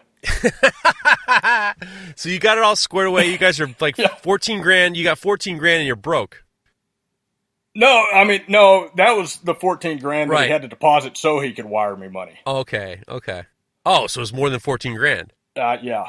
Cause substantially more. You don't have to say numbers you don't want to. It was a fair amount more. oh, baby. Yeah. And then yeah, when- was. that story, I love that story, and and and I love the fact that as soon as you got back, you went straight back to see what other kind of watches they had. Oh hell no! I I was there the next day. I mean, I was I was actually at this sale with my mother. My mother. So the offers had started coming, and my mom was like, "We got to see what else is at that sale." And so we go over there, and I'm sitting in the car with Pineco. My mother's inside looking to see if she can find anything else, and that's when I got the email from the guy saying, "Here's what I'll pay you and fly you out there out here to bring it to me." Jesus, did he put you guys up too, or you was Uh, one no, day he thing? didn't. God damn, He didn't, but he paid airfare. that's crazy. Yeah, What a story. Do you want to hear some more Black Friday horror stories? yeah. yeah. Okay, this is a different article. This is Black Friday hor- ten Black Friday horror stories. Uh, the 4 a.m. chill sets you. Uh. Let's go to okay. Number one, number ten is a shootout in the Toys R Us. It began on a Black Friday, but in 2008, the Toys R Us in Palm Desert, California, something went terribly wrong. Two women began throwing verbal jabs and then actual jabs in the, in the store's electronic department. Then the two men they were with began fighting and drew handguns. As the shoppers scrambled to safety, the men turned to Toys R Us, turned the Toys R Us into a scene from the Old West. They chased each other down the aisles, firing and killing each other, but no one else during the incident. Merry Christmas. yeah, seriously. Dad's dead. Fuck that. Yeah, both.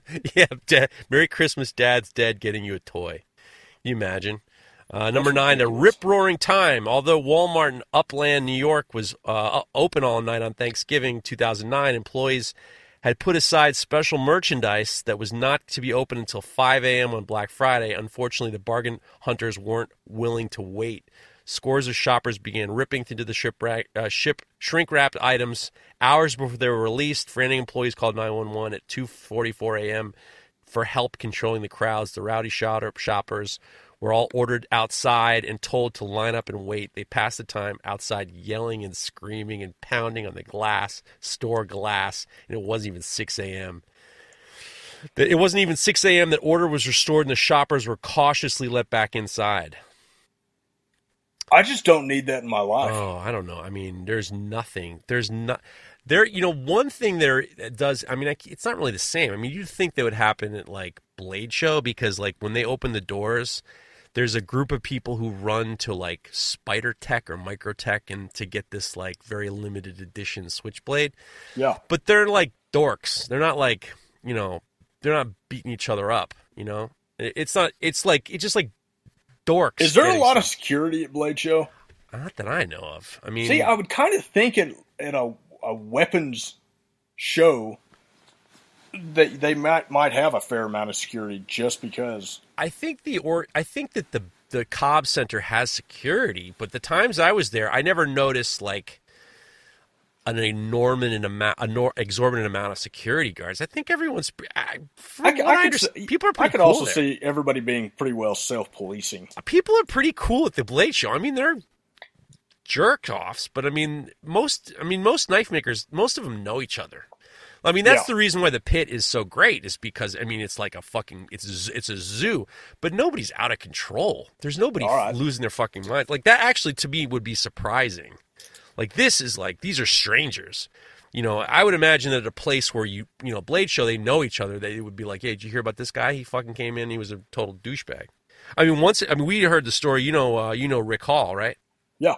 Rick Hall told a story to Mareko that a guy came up to his table and tested how sharp his oh, knife oh, yeah. was. Yeah. And he fucking took this Bowie knife and started to shave his arm.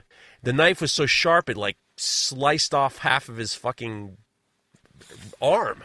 And it's but I mean it's just like there are guys like that who who are like they're trying to be cool, but you know, I don't think that there's a there's a, any problems. I don't think people are knocking each other out. There is one thing that's funny is if you go to the pit at night, there'll be dudes sitting around a table, and you know they'll they'll they'll be sitting around a table. I saw this once, and they all had you know like boxes in front of them, and in the boxes were they were like you know like pelican cases. Yeah. And they all had the pelican cases open with all their switchblade, all their blades out, and they were stand sitting there. There must have been nine of them sitting in silence, just flipping their knife the whole table, this whole round table, they're all sitting there just flipping knives and not saying a word to each other. It was bizarre.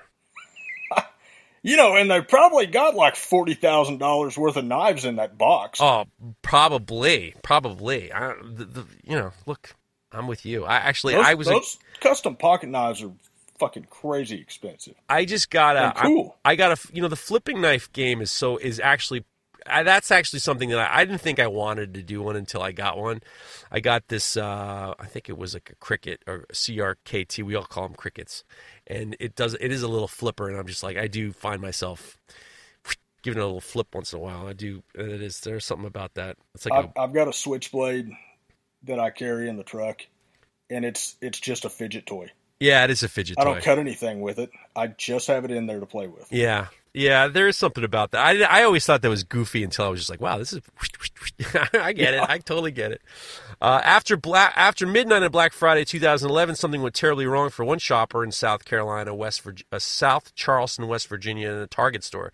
A 60 year a 61 year old man became ill and dropped to the floor, where he ma- remained as frenzied shoppers stepped stepped over his body on their way to their Black Friday bargains. Eventually, a nurse discovered the ailing man started to perform CPR. An off duty paramedic also came to the man's aid, and they waited with him for an ambulance. Although the man was transported to the hospital, he later died. Outraged friends and family said they couldn't fathom why someone wouldn't help him sooner.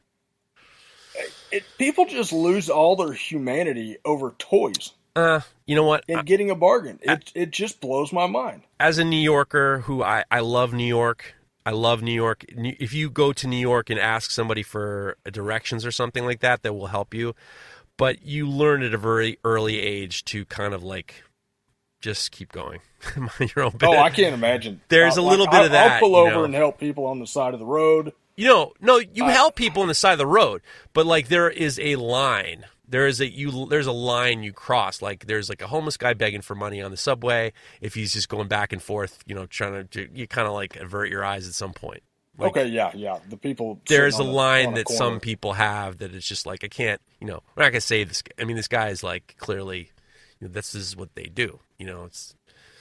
But uh, all right, uh, sucker punch at a Sears. No one likes a line cutter, but someone, some people take it to extremes. While waiting in line in San Antonio, Texas Sears at 9 p.m. Thanksgiving night, can you imagine getting there at 9:15 Thanksgiving night? A shopper tried to cut the line when another man objected. The the offending line hopper punched him in the face. Uh, the man, uh, I just lost it. Fuck. Uh, the man um, uh, punched him in the face. The man who who took the sucker punch pulled out a handgun, a move he said later he made in self defense. The line cutter fled. The police took the gun owner into custody after releasing him, saying it was within his right. It was it was within his rights to have a concealed permit. He was asked to leave the seal, Sears, but uh, store vou- given a store voucher for the next visit. Uh, this one, these aren't fun. Uh, let me let me see if I can find a funner one. So one. he didn't get to stay in line and, and check out. No, he got asked to leave. He got asked That's to too bad. leave. Um, here's some more. Here's some more from BuzzFeed. They're usually pretty good for uh, 22 horror stories. Clean up at uh, register nine. This this lady came, came with a little kid to the register and set her down on the ground. The young girl became uh, began complaining and ha- about having to use the bathroom. And The mom kept ignoring her, telling her to wait until they got home. The daughter ended up peeing all over my station, and the mom didn't say anything about it. She paid, grabbed her bags, and said that I should clean that up, and just left. What an asshole! Yeah, yeah. But a lot of times you don't believe your kids. Sometimes you know. What I mean? No, but you don't like. I would apologize profusely, and if that happened, had had I not finished checking out, I'd have picked up my kid right then, regardless of if like if the the little machine is waiting for my debit card. I'm terribly sorry. I have to go. Oh, yes. I'd have picked up my kid and left. Oh yes, oh yes, no question, no question. My kid, when she was very young, she was in the car and she was like saying, "My stomach hurts, my stomach hurts," and, and my wife was just like, "Yeah, you'll be okay. Just hold what you got." And she barfed everywhere, and she just turned to her mother and just like, "I told you." Oh, we had like- that not too long ago. We were sitting down, like I'd made a nice, a real nice breakfast. It was smoked trout hash. And we're sitting down, we're eating breakfast, and Pinecone's like, I'm not hungry, my stomach hurts. And we're both just like, No, you're not. Just eat your eat your food. And she just barfed right on her on her plate. and kind of you know, it kind of ruined it for Alex. It didn't even make a mess, but it just ruined it for her Alex. So she cleaned it up and then I finished eating. Yeah, yeah. It's sometimes. I mean, I, you gotta. Yeah. Uh, I've worked in a Black Friday for seven years now, but the worst was back in 2012. I was working at a Fry's Electronics, and we opened up at 5:30. We had this Mr. Coffee machine that was on sale for three dollars, and I witnessed one lady punch another lady in the face for the last non-reserved one. Coffee makers. How much Are, is a Mr. Coffee normally? Like seven dollars? I mean, coffee makers are just like under twenty, aren't they? I, those Mr. Coffees are uh, that's the cheapest coffee maker made. Yeah, that's crazy. that's fucking crazy. Um, Okay, it really you know what it really comes down to? go ahead. How much money are you willing to punch someone in the face for? I don't like just think a it's the random money. person. If somebody said, "Jeff, you need to punch that," you, you just need to be walking down the street, punch some some person in the face today. How much is it going to cost? Are you? Are we doing this? Are we Yeah, doing this we're right doing now? it. All right. Yeah. So if you're you're you're, I have a price to punch a random stranger in the face, and I Uh-huh. have to know that it's going to, it's going to mean a, it's going to mean a fight, or b, I could hurt somebody, or c, I could get arrested. It's going to have to be a lot. It's going to have to be like worth the outcome. Like fifty thousand dollars? I'm thinking closer to 100. Like I if I have to go to jail, I probably, what if I have to go to jail? What if I get sued? It has to Well, be more than it would have to be more than hundred. It'd have to be more than hundred because if I have to go to jail, or if I get sued and I have to Now you have the opportunity to size up the person too, Oh, because I mean it's it's like it's like this deal. The shoppers, you know, that person's in front of them. They have a little bit of time to think. I think I can take this person for this mis- for this three dollar Mister Coffee. huh? I I need a lot. I really need. I need. I need enough to have the consequences be worth it. So like, I'm gonna have to go for like, and then my wife is gonna be furious. My wife is Oh, gonna yeah. like. She might even divorce me for even Yeah, I mean, she's it. not going to be proud of you for getting this Mister Coffee Oh. for three dollars. I'm punching. Well, I'm talking about the punching of someone in the face. Uh, well, My I mean, price just to went up. For it. My price went up because I might have to go get not only arrested and a lawyer, I might have to pay this guy for for if he sues me afterwards, and then there's probably going to be marriage counseling. Right, because when my wife is just gonna be like, "You just fucking punched a guy," and I can't explain that. I got paid to punch. I'm a, hitman now.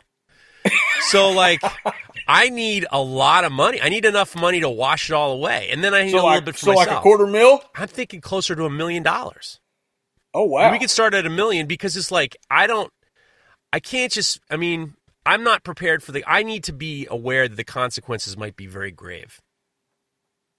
oh, I think I'm in at like fifty thousand. Oh, all right. Just randomly punch a person, and so I'm going to do better at Black Friday sales than you are. Like you're just not cut out for this world. I'm not cut out. I, yeah. Well, I hate I money. mean, that's what it boils one. down to.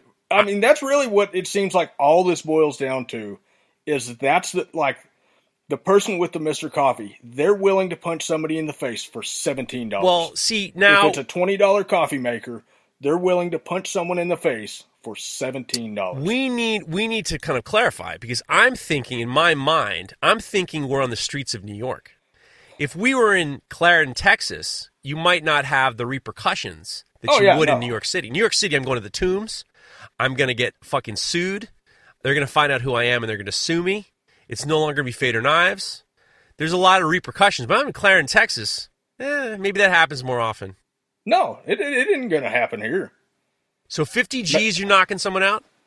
I didn't say I'm knocking them out. I probably can't even hit very hard, but I'll, I'll, I'll them a- sure try them. I'll hit them once for fifty. well, I I tend to I think. hell, that's basically I'll get my ass kicked for fifty thousand dollars. well, now do I get if if if if I can just get my ass kicked? No, you got to throw the first punch, Hmm. and you're at a million dollars. I But need. these people on all these yeah, stories, it's got to be. It's, like I we- said, they're we're willing. starting to, at a million. price. We're starting at a million. For me to just kind of like mollywop someone out on the street and like hope that they don't see me and I got to run away. It's got to be a lot of money. We're starting at a million dollars. Starting right. at a million dollars. You know, so but you know, in this whole Mr. Coffee thing, I tend to think that it wasn't about the Mr. Coffee. I think it was something else. I think something else happened to this person that they gave it to that woman for a three dollar coffee machine. I, I certainly, I don't know. It seems like a lot of adjective for three dollars. Uh, yeah, but what about the, what about the two guys shooting each other over a toy? that's why you're not going to catch me in in, in, in uh, I mean, my We're not going to catch anybody in a Toys R Us anymore. But no. I mean, it's yeah, it's it's that's crazy behavior. I mean, that's totally crazy. I mean, but it's almost it's as if it's for. like it's almost like it's now justified that shit's gonna pop, start popping off at a Black Friday at a Walmart. see, and I'm not getting any fifty thousand dollar deals on a Black Friday, and so I just don't even need to mess with it. Yeah. Uh, if you're listening to this podcast and you want to know, I'll flavor for Ben next time. How much would it cost you to punch someone in the face? I want to know how much it's going to cost you, ladies and gentlemen. Caller, caller, you're on the line. Okay. Next one is fitting rooms are not bathrooms. Someone pooped in the fitting room once on purpose, like there was just a pile of solid tur- turds on the carpet. That's a strong move. However, actually back in the day when I was in this restaurant Alva, um, I was alerted by one of the bussers that somebody had pooped and left their left their underwear on top of the garbage can with a steamer on top of the underwear on top of the garbage can. that's got to take effort. A lot of effort. Like, what leads you to do that? A lot of effort, and no, there's no like hiding it. There's like it was like it was almost that they made it was almost made they made like what looked like an ice cream cone, uh, like an ice. The the underwear was the ice cream, you know, and then there was like the poo. That had to have been like a former employee or somebody got is, was just pissed at the restaurant, or was it Charlie Palmer's? It was that- Alva, yeah, it was Charlie's place. Yeah, somebody's pissed at him. Like that's the only reason you would do that. I think I don't necessarily think that's the case. However, we did have on the other on the other bathroom, so many people were having sex on the toilet, and someone kicked the pipe. The pipe burst behind the wall, and we had to call the fire department to because we couldn't figure out how to turn off the water. So we've had problems in, in those bathrooms. I was in a bar bathroom and it was heading that direction. We were making out. She was sitting on the sink and the sink broke off the wall. We've had that before. I've been in a restaurant that had that before. We left. Yeah, that's ha- that happens a lot. Yeah, sinks sinks and toilets are not made for sex. No, they're not. No, especially if it's not your place. I think if it's your place, you're probably heading towards some other room that's a little bit more appropriate. But yeah, the whole I think that the bathroom having sex on the sink and the sink breaking or the toilet breaking happens quite often. I could see that. Yeah. Those legs aren't meant for weight. No, and this one wasn't one of the ones with legs. It was just mounted to the Oh, wall. cantilever? Forget it. I mean, You know, but we were, you know, yeah, I understand. it's the heat of the moment. Of course, of course, of course. You, you have no control. But uh, yeah, and then you fucking run. Yeah, you, you get Oh, out yeah. of there quick. Get out quick. Same, probably the same guy took the shit in the toilet in the in the garbage can did the same thing. Um, number five is you need a gas mask to get TVs these days. I once worked at a Black Friday at True T R U. A guest sprayed mace behind them as they ran in front of the pack towards the electronics section. it was like fucking smoke screen. That person was that person really thought about this. Oh yeah, I'm going to. I mean, they distract they everyone. had it down. Yeah, it's a total distraction move. That would be horrible. Have you ever been maced? I haven't. I was tear gassed. This is a weird story. When I the best paying job I ever had to this day, I used to pick up dog shit on the streets of New York. I was a uh, from 62nd and 3rd. Crazy that that's the best paying job. Well, I'll tell you. So 62nd, it is crazy. From 62nd and 3rd to 62nd and 5th Avenue, I cleaned the tree pits. And if you got if once a week and I would charge 75 bucks. And then if you could keep it clean, there wasn't it was fast. Like I could do the I could do all of them in like 45 minutes.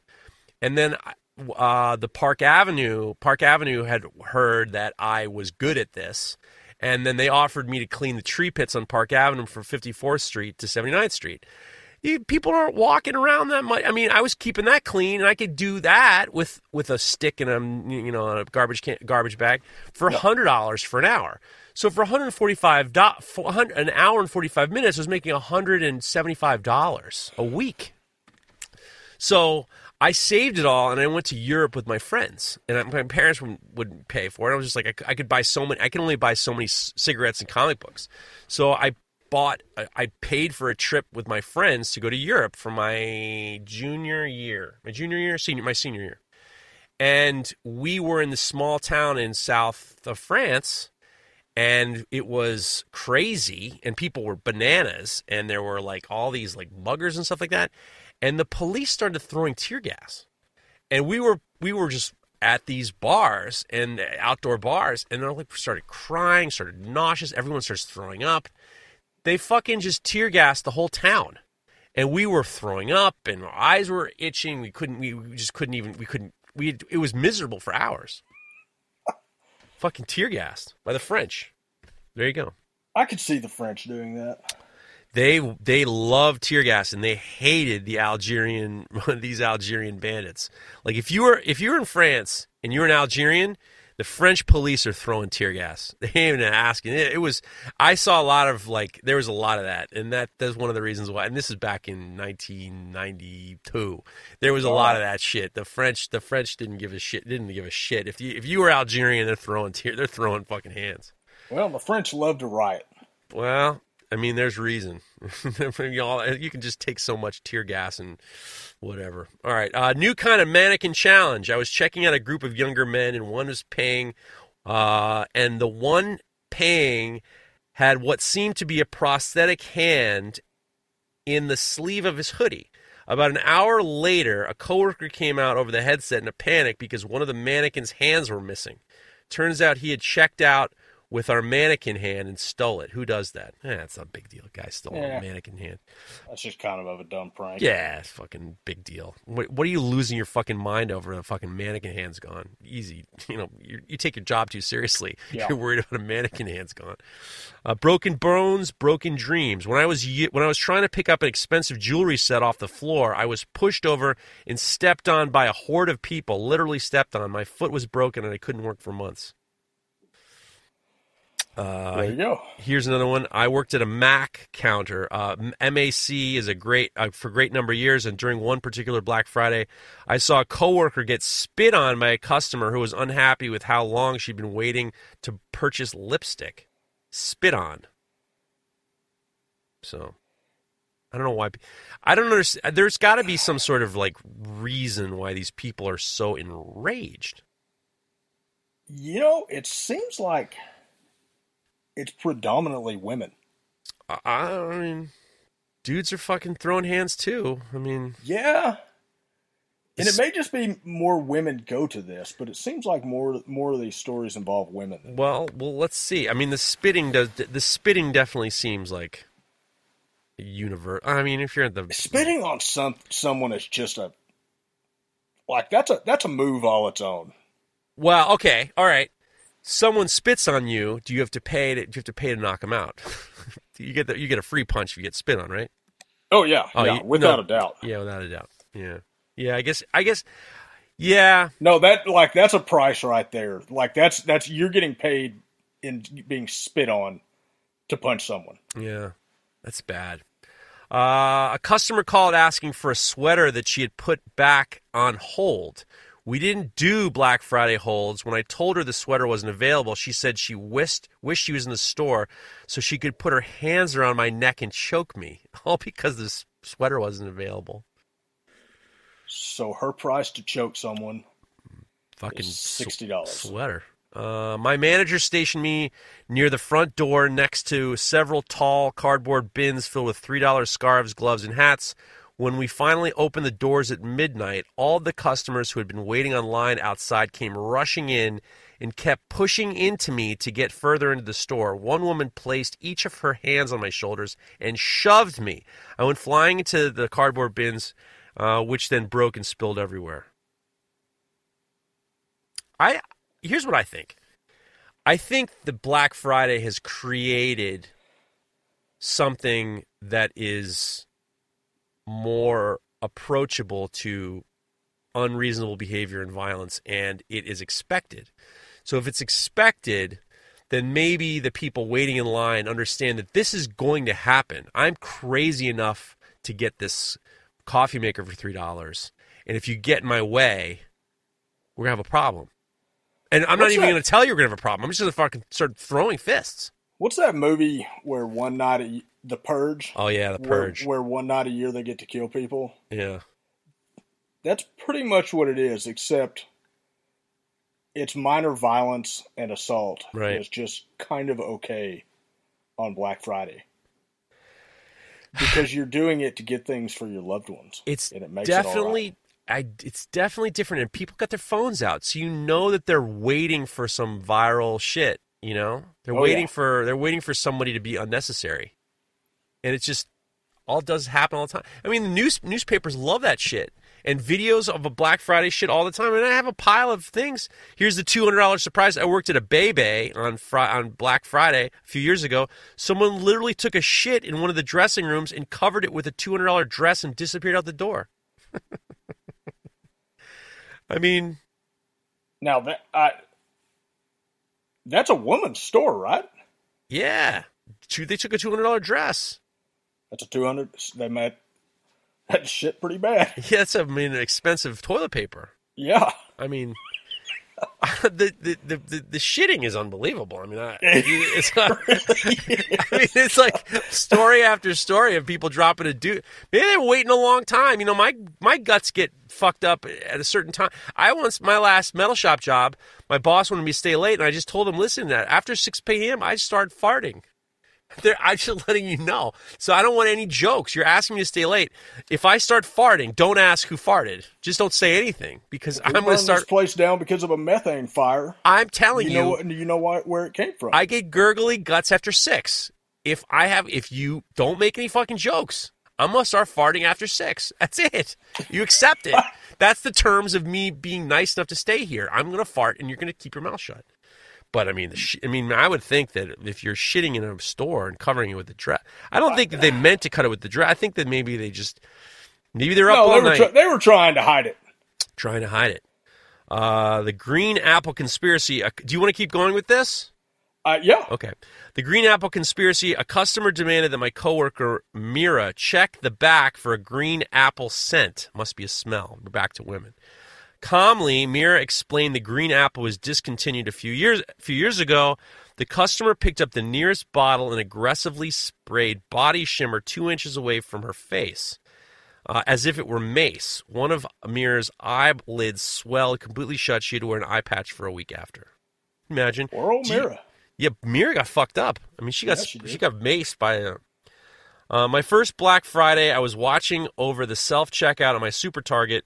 When the doors opened, I saw a woman holding an infant child who could have been older than three months old, elbow a lady in the face for a cart, even though they were more close by. Yeah, I feel like it, w- when you're holding the baby, you kind of get get like a, a free pass. Not as as far as your behavior, but you're more likely to get away with that behavior because you're holding that baby. you think so? Because you're not going to punch that woman back in the face. You're not going to elbow her back. But don't you? But don't you think that this is clearly a woman who should not have a baby? Like this is a she's a if she's willing to fucking elbow me ah, holding Man, a baby, she's m- willing to do anything.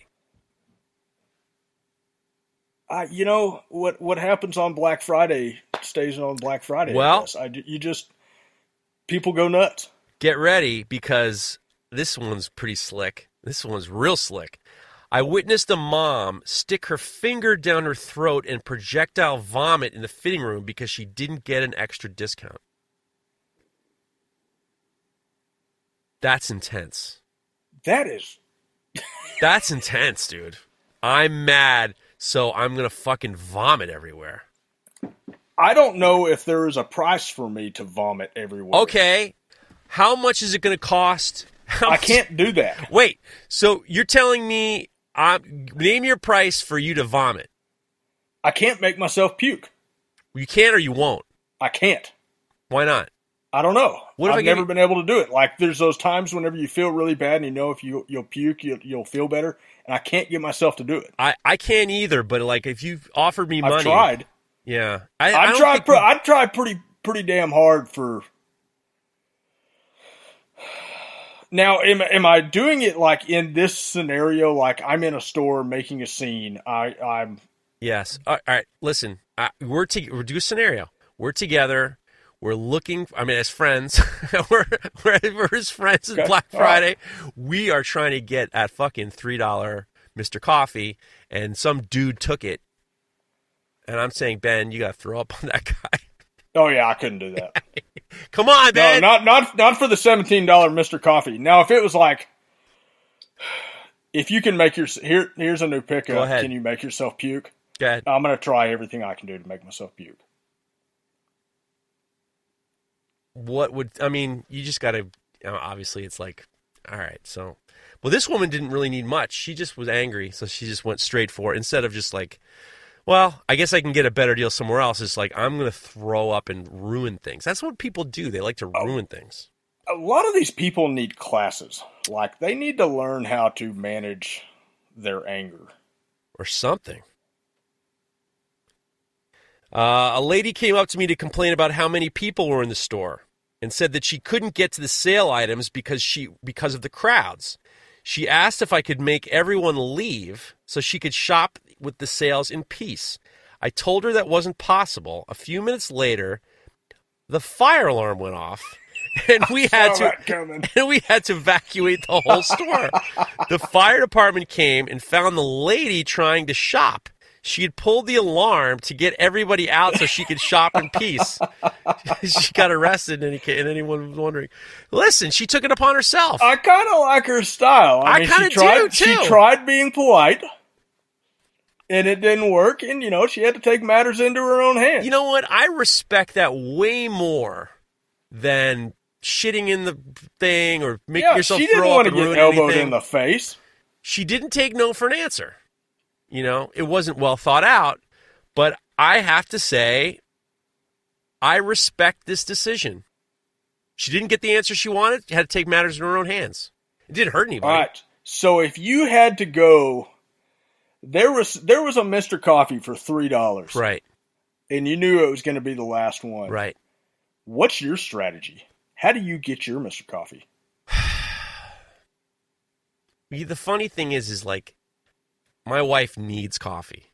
So if I were to, if I had to have it, I would, I would say, look, we can figure out another way to make coffee.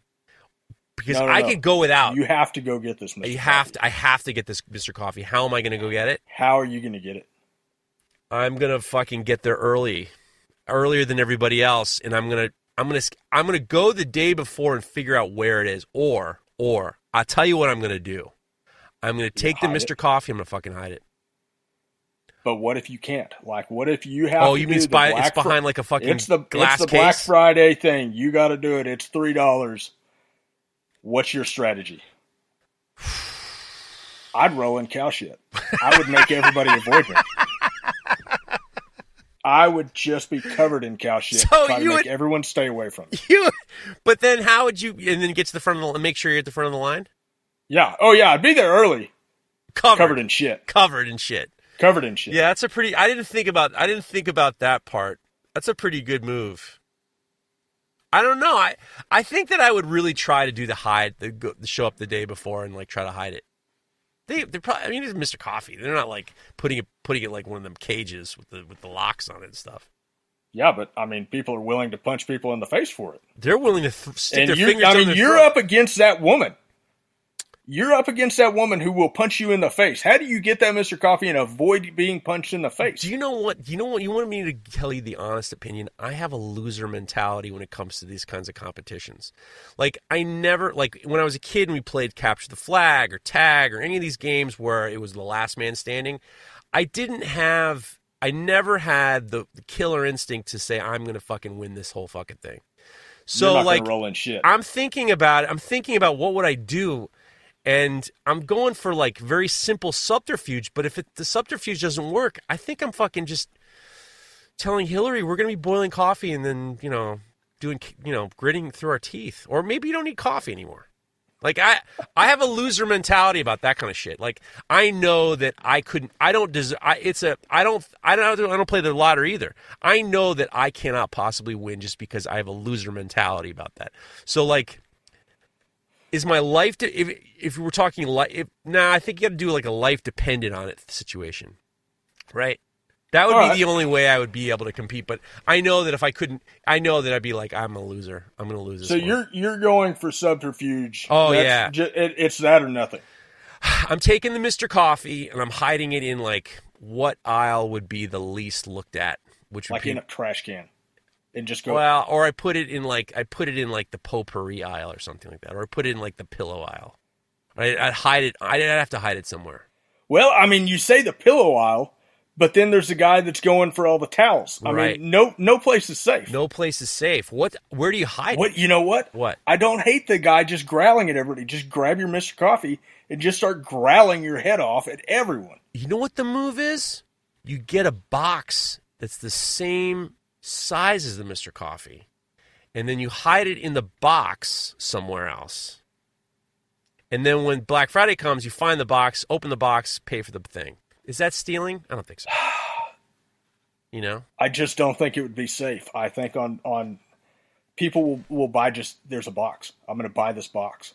I'm not even going to look in the box, but it's on sale. I'm buying Yeah. this box. Me- And then they get home and they just spent thirty seven dollars on a three dollar Mr. Coffee. And if you're opening up that box in front of other people and they know that you got the Mr. Coffee, oh, you're you, they're going to break your knees. Oh, you're fucked. They're gonna. They're gonna. He's been hiding. He's been. He's been hoarding Mr. Coffees. Get him. No, I think the growling or covered in shit, like Yeah. something to make people avoid you, is the best way. Yeah, but then you have to. But then you still have to get to the Mr. Coffee first, because there could be some dude who's like, yeah, you like a got to camp out.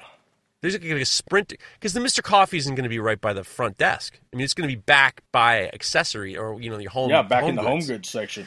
It's a fucking tough call, man. How how are you the how, how do you do it? How do you get that Mr. Coffee without any problems? I don't know if the shit's enough because you have to get to it too. Like you're getting people away from you, and your people are thinking you're crazy, but you're not necessarily. There might be a dude being like, "That guy smells like shit," but I'm going to run past him. It's a fucking tough one, man. Tensions are high. Tensions are high.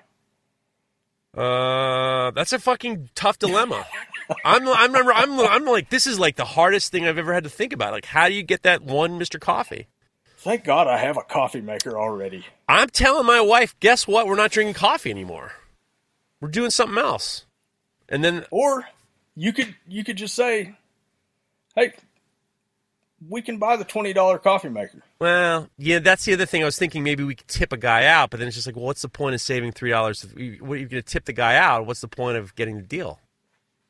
I Well, don't what think if you the- only had to pay him fifteen dollars, and then you you've saved two dollars? Yeah, it's it's all fucking it's all problematic. I, I think it's a I think it's the luck of the draw. I think that's the reason why Black Friday works so well, is because there's really no you have to just be you can be aggressive, and you see these videos of people pulling stuff out of people's hands, and then you're escalate you, the escalation of it all. But And so that's like that comes down to like what's your price? Like my price to not have to deal with pay, everybody being crazy is I will pay full price. right, pay full price, and then you're not mm-hmm. covered in shit I'm not covered in shit. because the covering in the I don't shit have to thing- shit in the dressing room either. or stick your fingers down your throat or any of it. None of it. All right, let's finish these fuckers off. I worked in Victoria's Secret, and we had uh, uh, we uh, we'd been open for two hours when shoplifters decided to come in and steal our entire launch table. Instead of just grabbing it and running, they decided that they should spray mace so no one would run after them. We had to emergency evacuate the store. I had burns from the mace all over my hands. My clothes smelled so bad, and I ended up having to throw them all away. Now did they did they make off with the actual table? Uh, I think there's stuff on the table. All right. That would be that would be nuts. We need this I table. mean, if they if they made off with the table too, I would have a little bit more respect. But I think that I think that I, I, I don't I don't know. I don't. I feel like macing people for some panties is a little bit overkill. well, that's once again that's like the squid shooting off its ink to kind of avoid, to avoid capture. It's like right. That's it exactly. I mean, isn't that what that is? It's like you grab it, spray everybody, and fucking run out in the fucking Yeah. in the spray, just like a fucking thing. All right, um, time to call child services. I work at Walmart, and a fight between two women broke out, and one woman flipped the other woman's stroller with her baby in it. Uh, Wow. And instead of helping her child, the mother tackled the other woman. The store manager had to pick up the child to make sure it wasn't hurt. Turns out they knew each other and had an argument before. It was decided it was decided that the middle of the Walmart during Black Friday was the perfect time to fight. Uh, I mean, it's Walmart. Is Yeah. there really a better place to, to, to duke it out? dude. There's a reason why there's people at Walmart. One time I got violently ill Thanksgiving morning. My boss told me I had to be in or I was fired. Every few minutes, I had to duck under my counter to get sick in a garbage can. On top of it all, I called to the office at the end of my shift because several customers complained my line was too slow. Not that I was getting sick in front of them, but because I was moving slowly for some reason. All right, we're getting we're getting on the last ones. I was 16. It was my first Black Friday working, and I was assigned the shoe department. We didn't have the size the lady was looking for, so I offered to check our systems for another store.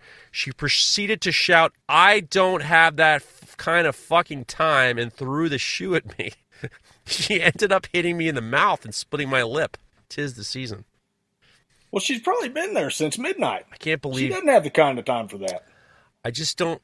It's just none of it. Yeah, I th- I think that a lot of it has to do with your people are have been waiting since some of those people were waiting since nine o'clock the night the day the night before. I mean, that's just like unless you're like figuring out a way to make everyone have a good time.